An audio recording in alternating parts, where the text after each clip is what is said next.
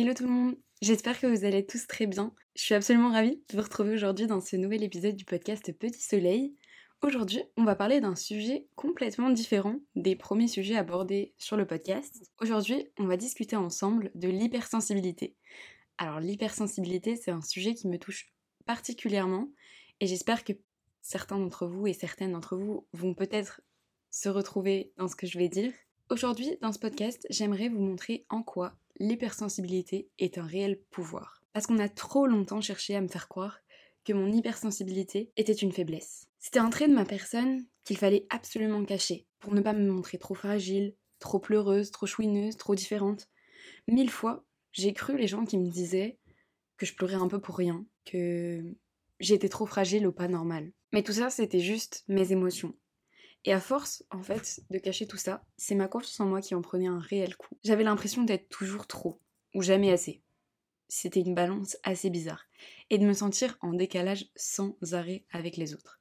J'avais vraiment l'impression de, de tout surinterpréter, et que, et que vraiment chaque petite chose me paraissait être une vague, quand pour certains, c'était juste un petit remous. J'ai l'impression de tout ressentir plus fort, d'avoir les émotions à fleur de peau, et de ne jamais pouvoir mettre mon cerveau sur pause. Si toi aussi, tu te reconnais dans ce que je viens de dire, peut-être que tu es hypersensible comme moi. Ou peut-être que tu as juste envie de comprendre comment agissent les hypersensibles parce que tu as des amis hypersensibles, un petit ami, une petite amie, un frère, une sœur, un cousin, une cousine. On m'a souvent vraiment fait ressentir que j'étais un, une hyper tout. Mais en fait, je suis juste hyper sensible. Et en fait, j'avais sans cesse l'impression qu'un flot d'informations considérables épuisait mon cerveau. Et c'est vraiment quelque chose de fou de se dire que tout ça, ça a été cherché, ça a été analysé, ça a été diagnostiqué, et que l'hypersensibilité est vraiment un trait de caractère, mais quelque chose en toi qui te rend juste un tout petit peu différent des autres dans la gestion de tes émotions. Alors dans cet épisode, on va essayer de déconstruire et d'appréhender ensemble ces émotions afin de mieux les comprendre. Quatre parties dans cet épisode. On va d'abord comprendre qu'est-ce que l'hypersensibilité, pour un petit peu mettre des mots sur ce que tu ressens peut-être. En deuxième partie, on va voir comment savoir si tu es hypersensible. Ensuite, on va essayer de voir comment accepter son hypersensibilité. Et en dernière partie, euh, je vais essayer de vous donner quelques solutions pour apprendre à mieux gérer et mieux vivre avec votre hypersensibilité. Si ça vous va et que vous êtes prêts à passer un bon moment ensemble, bah c'est parti.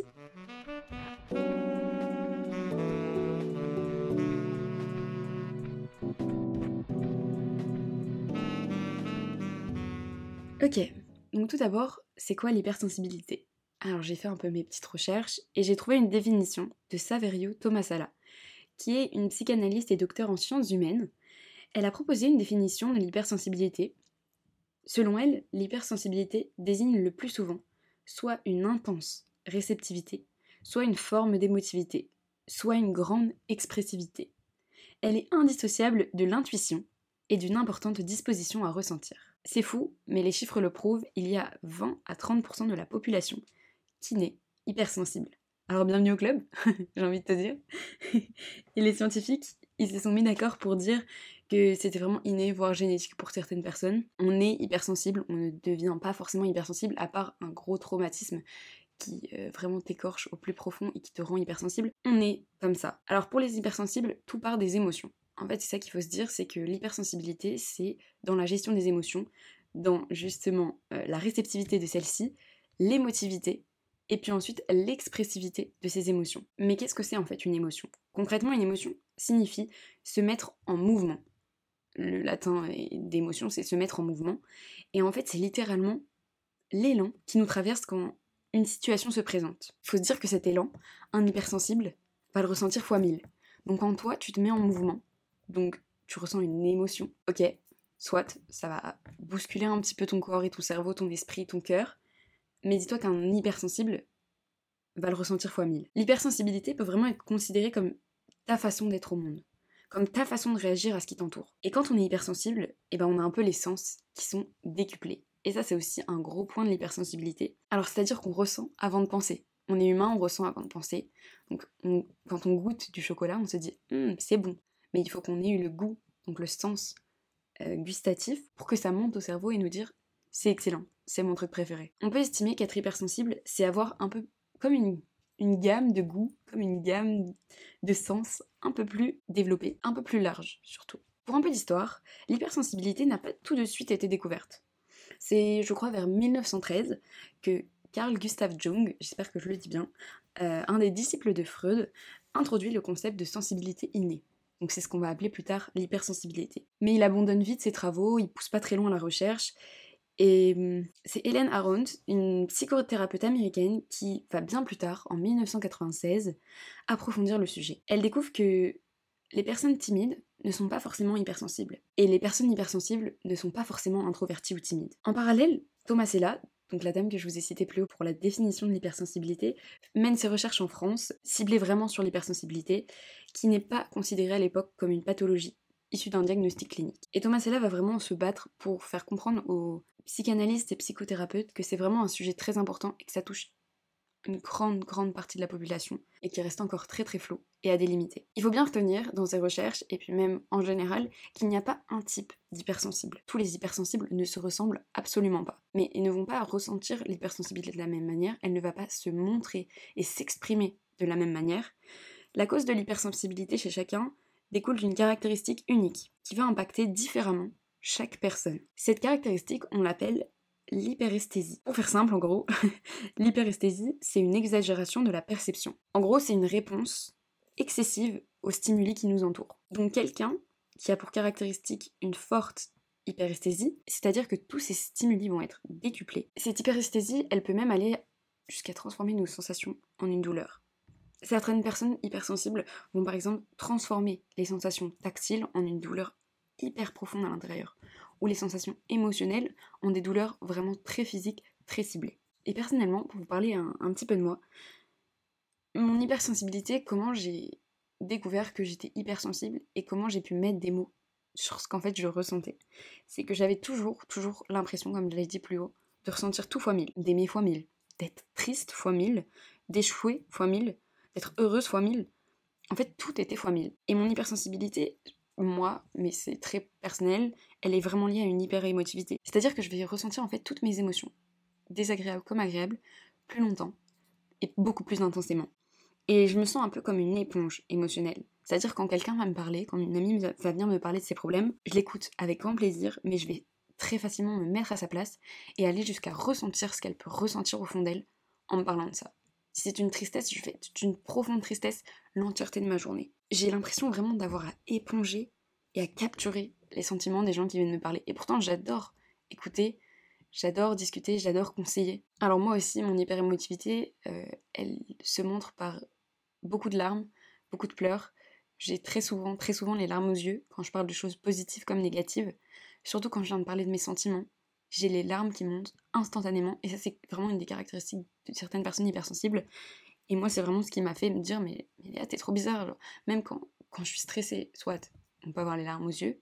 Quand je rate, j'ai les larmes aux yeux. Mais quand je réussis, quand je parle de moi, ma famille, ma vie, j'ai les larmes aux yeux, tu vois. Enfin, tout est ressenti, en fait, fois mille. Et c'est ouf parce que je ressens souvent qu'à force d'éponger, à force d'être à fleur de peau, à force d'être émotive, à en avoir les larmes aux yeux, j'ai l'impression que mon, sou- mon cerveau, il, est souvent, il arrive souvent à saturation. Et c'est hyper étrange comme sensation, en fait. Et ça, c'est ce qu'on appelle la saturation cognitive. C'est en gros quand on a trop d'infos, quand on a trop d'émotions, et ça va en venir jusqu'à épuiser notre cerveau. Et c'est un peu ce qui se passe pour les gens qui ont un burn-out, par exemple. Ils ont trop de stimuli, trop d'infos, et leur cerveau vient à brûler. Mais moi, j'ai vraiment cette sensation d'avoir cette saturation cognitive très très souvent. Mais ça peut m'arriver deux, trois fois par semaine, en ayant l'impression d'avoir trop d'émotions et trop d'infos dans mon cerveau. Et je vais avoir tendance à pleurer pour tout évacuer. Et du coup, je vais pleurer super facilement, et très souvent. Et parfois, j'ai même j'ai l'impression de pleurer pour rien. Et on me le dit, mais Léa, mais tu pleures pour rien. Mais du coup, vu qu'on me le dit, je me dis, ah ouais, peut-être que je pleure pour rien. Mais en fait, c'est juste mon hypersensibilité, mon hyperémotivité qui se traduisent par mes larmes parce que c'est la seule chose qui me soulage et qui me permet de, en gros, éponger l'éponge. T'as vraiment cette image de j'essore mon éponge et du coup, bah, toutes les larmes vont couler. J'extériorise tout. Les émotions, des gens, de moi, de tout. Tous les sentiments qui m'ont traversé. Et tout va sortir par les larmes parce que je viens éponger l'intérieur de moi. Donc moi, je vous parle un peu de moi, comment mon hypersensibilité va se traduire et va impacter mon quotidien. Mais comment toi, qui écoutes ce podcast, tu peux savoir si tu es hypersensible? C'est là qu'on arrive dans ma deuxième partie. Parce que si tu cherches à comprendre quelqu'un de ton entourage, tu es totalement aussi au bon endroit. Hein. Parce que je sais que c'est hyper compliqué pour les hypersensibles d'expliquer ce qu'on ressent et comment on agit. Et si tu es hypersensible, bah peut-être que tu vas te reconnaître vachement dans ce que je vais dire. Comme j'ai dit, il n'y a pas un type d'hypersensible. Ça se trouve, tu vas te reconnaître dans rien de tout ça et que tu es hypersensible, ou ça se trouve, tu vas te reconnaître dans tout. Il n'y a pas un modèle, il n'y a pas un moule d'hypersensible. Mais j'ai essayé de récolter en gros les principaux symptômes et les principales choses que vont ressentir les hypersensibles en général. Pour moi, l'hypersensibilité, c'est vraiment quelque chose qui se sent aussi au fond de toi. Moi, je ressens vraiment au fond de moi que tout vient me percuter plus fort. Et j'ai beaucoup de place à accorder aux autres. Je laisse facilement des gens rentrer dans ma vie et ils prennent beaucoup de place dans mon cœur et je me sens très très touchée par ces personnes-là. Quelqu'un d'hypersensible, il va ressentir tout ça fois mille, mais il peut ressentir aussi pas mal de choses que je vais lister juste ici. Une personne hypersensible peut avoir un grand besoin d'être aimée. Parfois, ça se caractérise par un besoin d'attention de tout le monde ou par un besoin d'attention de juste les amis, la famille, ton petit ami. C'est quelqu'un qui en demande beaucoup socialement, qui a besoin d'être rassuré parce qu'elle a vraiment besoin d'être aimée et validée par les autres. Une personne hypersensible, c'est aussi quelqu'un qui a du mal à dire non et à imposer ses limites, auprès de ses proches même, auprès de son petit ami, sa petite amie. Une personne hypersensible a souvent l'impression aussi de vivre sans cesse des montagnes russes émotionnelles. Moi, je passe souvent du rire aux larmes, c'est, c'est pas des changements d'humeur, c'est vraiment juste que l'hypersensible est quelqu'un qui ressent le rire, puis les larmes, fois mille, et sur un long moment, et, et c'est un truc de fou, et t'as vraiment l'impression de vivre des montagnes russes dans ton corps, d'émotions qui s'entrechoquent, et parfois c'est hyper difficile et hyper instable à vivre. Une personne hypersensible, c'est quelqu'un qui est très, très, très empathique, mais empathique au possible. Tu ressens son empathie à travers ses actes, à travers ses mots. L'empathie est quelque chose qui, qui décrit beaucoup les, les hypersensibles et, et qu'on retrouve beaucoup dans les recherches de tous les psychanalystes sur l'hypersensibilité. Quand on est hypersensible aussi, on est bouleversé pour un rien, même quand ça nous touche pas directement. Et ça, c'est un truc de fou, mais tout ce qui va arriver aux autres, arriver à la télé, arriver à quelqu'un que tu connais pas, arriver à ta pote, tu vas dire oh, « peut-être que ça va m'arriver, mais... Oh, mais... » Et tu ressens tout pour elle, en fait. Tu ressens tout pour cette personne, alors que parfois tu la connais pas, et parfois cette chose-là ne t'arrivera jamais, ne te concerne même pas. Ne... Et non, tu t'inquiètes, tu t'angoisses, tes émotions montent d'un coup pour quelque chose qui ne te touche même pas. Et ça, c'est impressionnant, parce que moi, je le ressens vraiment, vraiment, et c'est parfois très dur. Être hypersensible aussi, on peut se sentir blessé pour rien, par des choses qui peuvent... peuvent paraître anodines aux personnes qui ne sont pas hypersensibles. Nous, ça va tellement nous percuter tellement fort. C'est hyper fou de se dire que quand t'es hypersensible, bah, t'es souvent blessé, frustré. C'est vraiment des choses, moi, qui, qui m'arrive souvent d'être très vexée, euh, du coup d'être euh, susceptible, on me le dit souvent, mais c'est vraiment mon hypersensibilité qui fait ma susceptibilité. Peut-être que si t'es hypersensible, tu sens aussi que ton cerveau tourne à mille à l'heure. Et ça, c'est vraiment une caractéristique de l'hypersensibilité, d'avoir l'impression de jamais, jamais, jamais pouvoir mettre sur pause. Et en même temps, tu vas avoir du mal à faire des choix parce que ton cerveau, il est à mille à l'heure sur tout ce qui se passe. Être hypersensible, c'est aussi s'émerveiller pour un rien. Mais pour un rien, toutes les petites choses du quotidien vont venir émerveiller quelqu'un d'hypersensible. Moi, je m'émerveille pour un rien. Et c'est fou de se dire ça. L'hypersensibilité aussi, ça touche des personnes qui ont du mal à attribuer des degrés d'importance aux choses. Et ça, c'est vraiment fou. Les hypersensibles vont avoir ce qu'on appelle une faible inhibition latente. L'inhibition latente, elle va permettre aux gens d'attribuer des degrés d'importance aux choses. Donc va permettre de fixer ses priorités.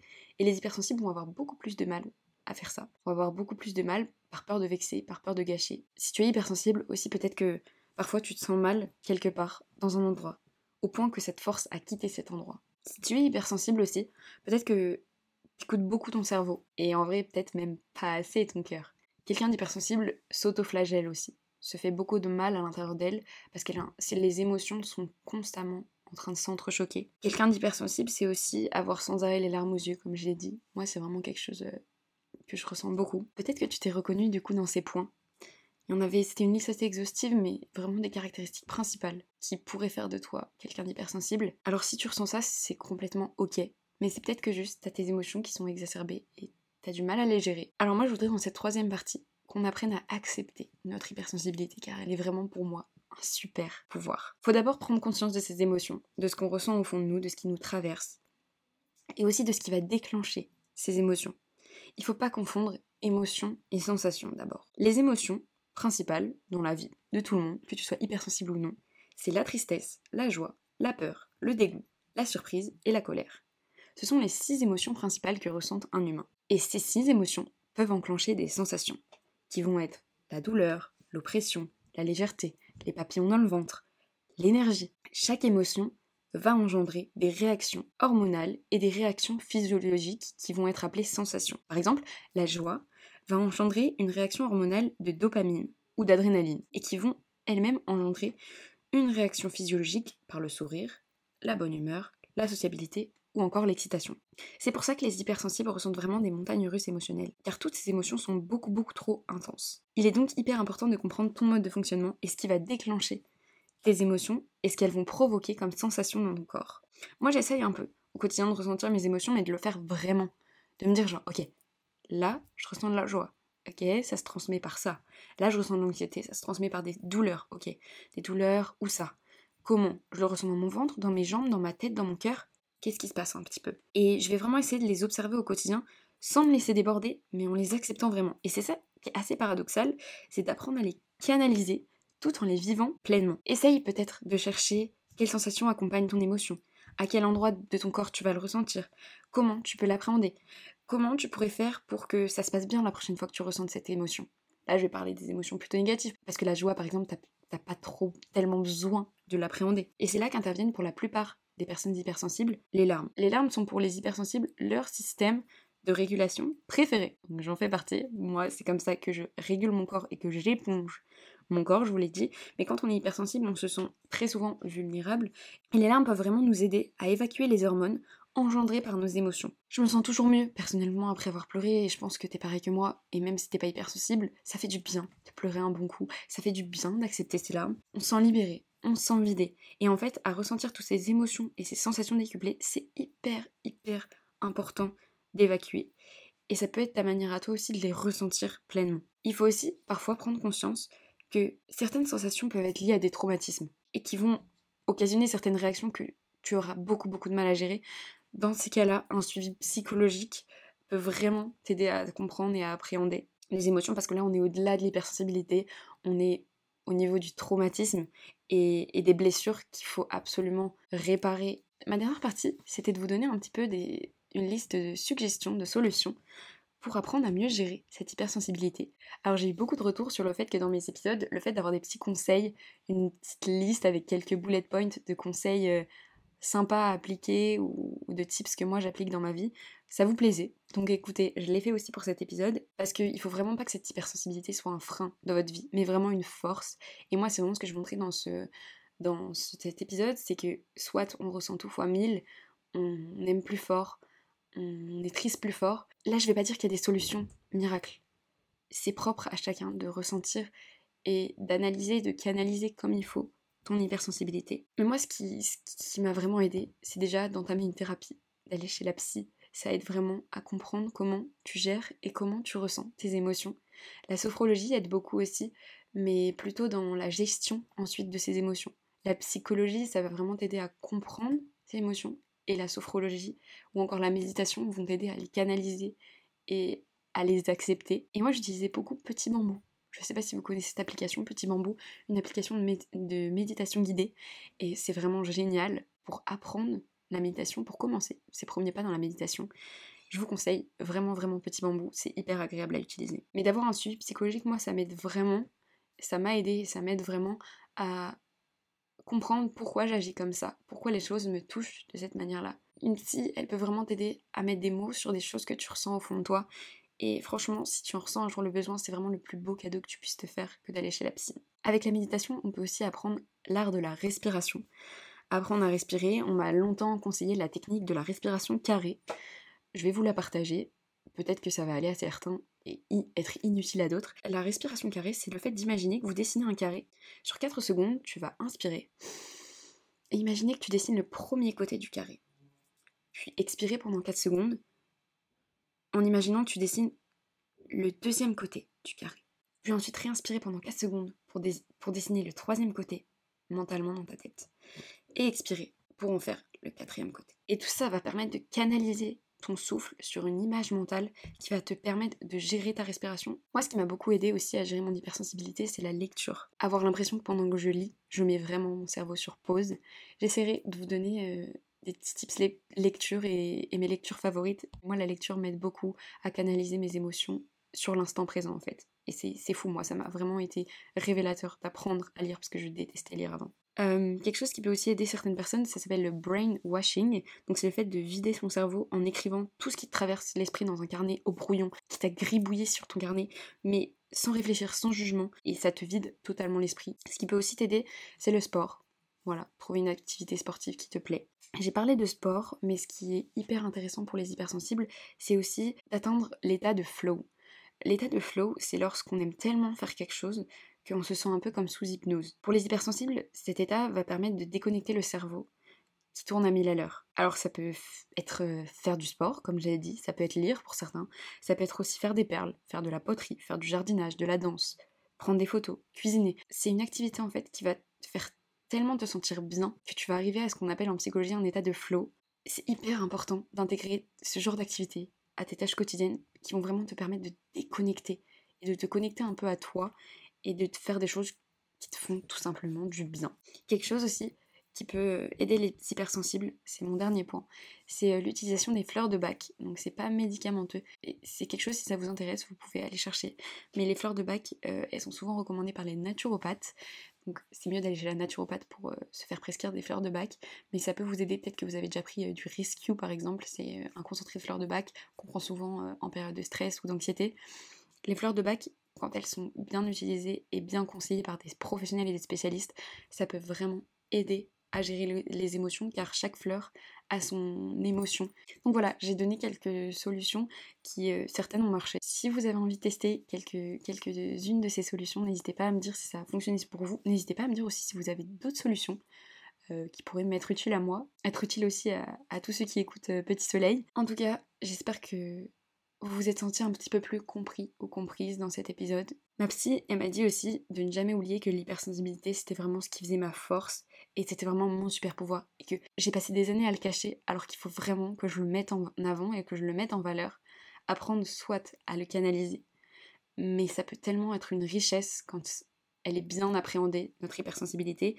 C'est vraiment hyper, hyper important de la préserver sans qu'elle entache ta vie. Si elle vient à trop te freiner, euh, socialement parlant, Euh, professionnellement parlant, va avoir un professionnel qui va pouvoir t'aider à mieux la gérer. Mais moi je suis persuadée qu'on doit tous préserver notre sensibilité parce qu'elle est vraiment notre force. Moi j'ai envie de vous dire, utilisons notre hypersensibilité exacerbée pour euh, bah, anticiper certaines choses, pour euh, accepter nos émotions, pour mieux comprendre les gens qui nous entourent, pour être à l'écoute et pour surtout faire ce qui nous anime, donc cet état de flow. Essayez de trouver cet état de flow, ça peut vraiment vous permettre de vous sentir bien et plus en phase avec vous-même. Il faut aussi accepter de faire des pauses, c'est hyper important, je finis sur ça parce que acceptez-vous du silence. Moi c'est quelque chose que j'acceptais tellement pas, j'avais tellement peur du silence.